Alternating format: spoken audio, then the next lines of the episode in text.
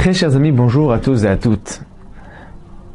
La question qu'on va se demander aujourd'hui, si on a trempé dans un mikvé un ustensile de cuisine avec une étiquette collée dessus, on a oublié de retirer l'étiquette. Quelle va être la halakha?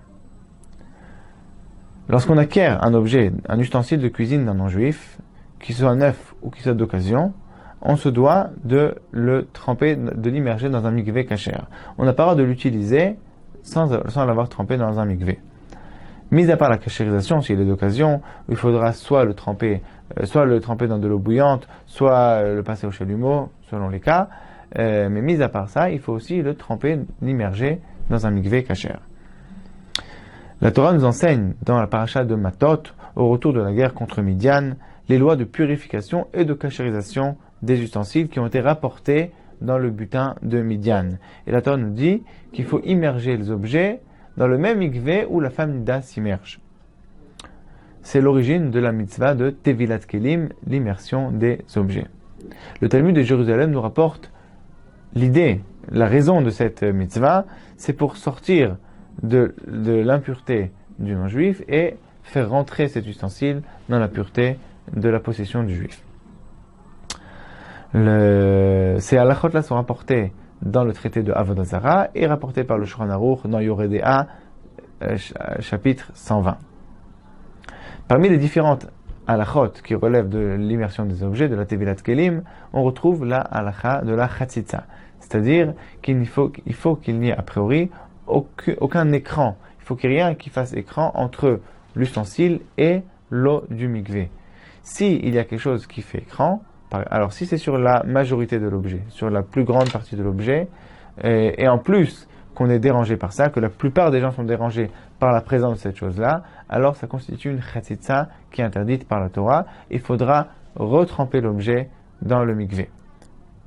Si par contre euh, la, la, en question, la tâche en question, l'étiquette en question, n'est que sur une minorité de l'objet, et qu'on est dérangé par ça, la plupart des gens sont dérangés par ça, ou bien qu'elle est sur la majorité mais qu'on n'est pas dérangé par sa présence, alors il faudra retremper midera banane, euh, l'objet en question. Donc ce sont les sages qui nous ont dit il faut retremper l'objet. Si par contre, un troisième cas, où euh, l'écran, l'étiquette en question, se trouve que sur une minorité de l'ustensile, et en plus, et en plus, euh, on n'est même pas dérangé par ça, dans ce cas-là, on ne sera même pas obligé de retremper l'ustensile, l'immersion sera valable. Cette halakha implique que toute saleté, rouille, tampon, étiquette, nourriture collée sur une euh, casserole sont, sont à retirer auparavant si on a enlevé l'étiquette et qu'il y a des restes de colle, on peut utiliser un solvant aussi pour enlever les restes de colle pour que tout, soit propre. Le Shuranaur nous dit dans la ligne 13 qu'une fois qu'on a frotté et qu'il reste un petit peu de rouille, dans ce cas-là, euh, si on n'arrive pas à retirer cette rouille, il n'y a pas de problème, on peut tremper l'ustensile tel quel, parce qu'encore une fois, c'est sur la minorité de l'objet, et en plus, on n'est pas dérangé par la présence de cette rouille.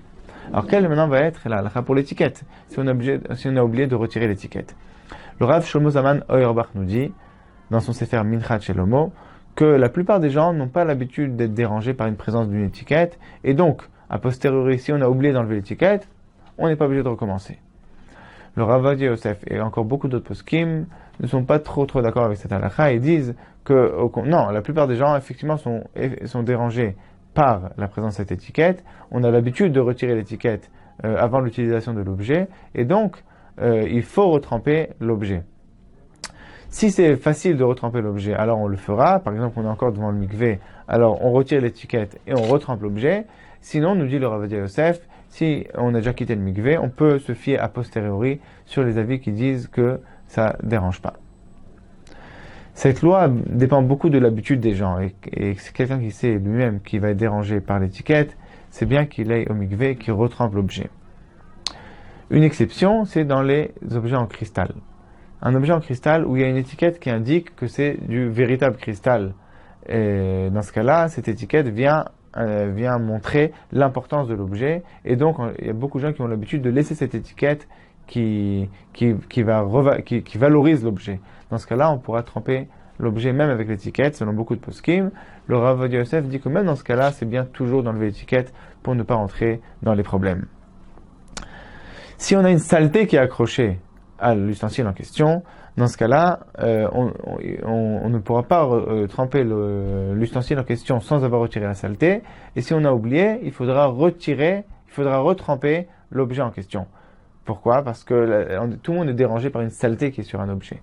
Donc il faudra retremper l'ustensile de cuisine après avoir enlevé la saleté. Si on ne s'en rend pas compte immédiatement, il faudra même revenir au mikvé, refaire la bénédiction et tremper cet ustensile une fois la saleté enlevée. Donc, en résumé, si euh, on, a oublié d'enlever l'étiquette, alors il faudra, a priori, retremper l'ustensile en question dans le mikvé. Si on a déjà quitté le mikvé et que c'est difficile de revenir, on pourra se fier a posteriori sur les avis qui disent qu'on n'est pas dérangé par l'étiquette. On peut utiliser l'ustensile même avec l'étiquette et on ne sera pas obligé de revenir et retremper l'objet. À bientôt à tous et à toutes.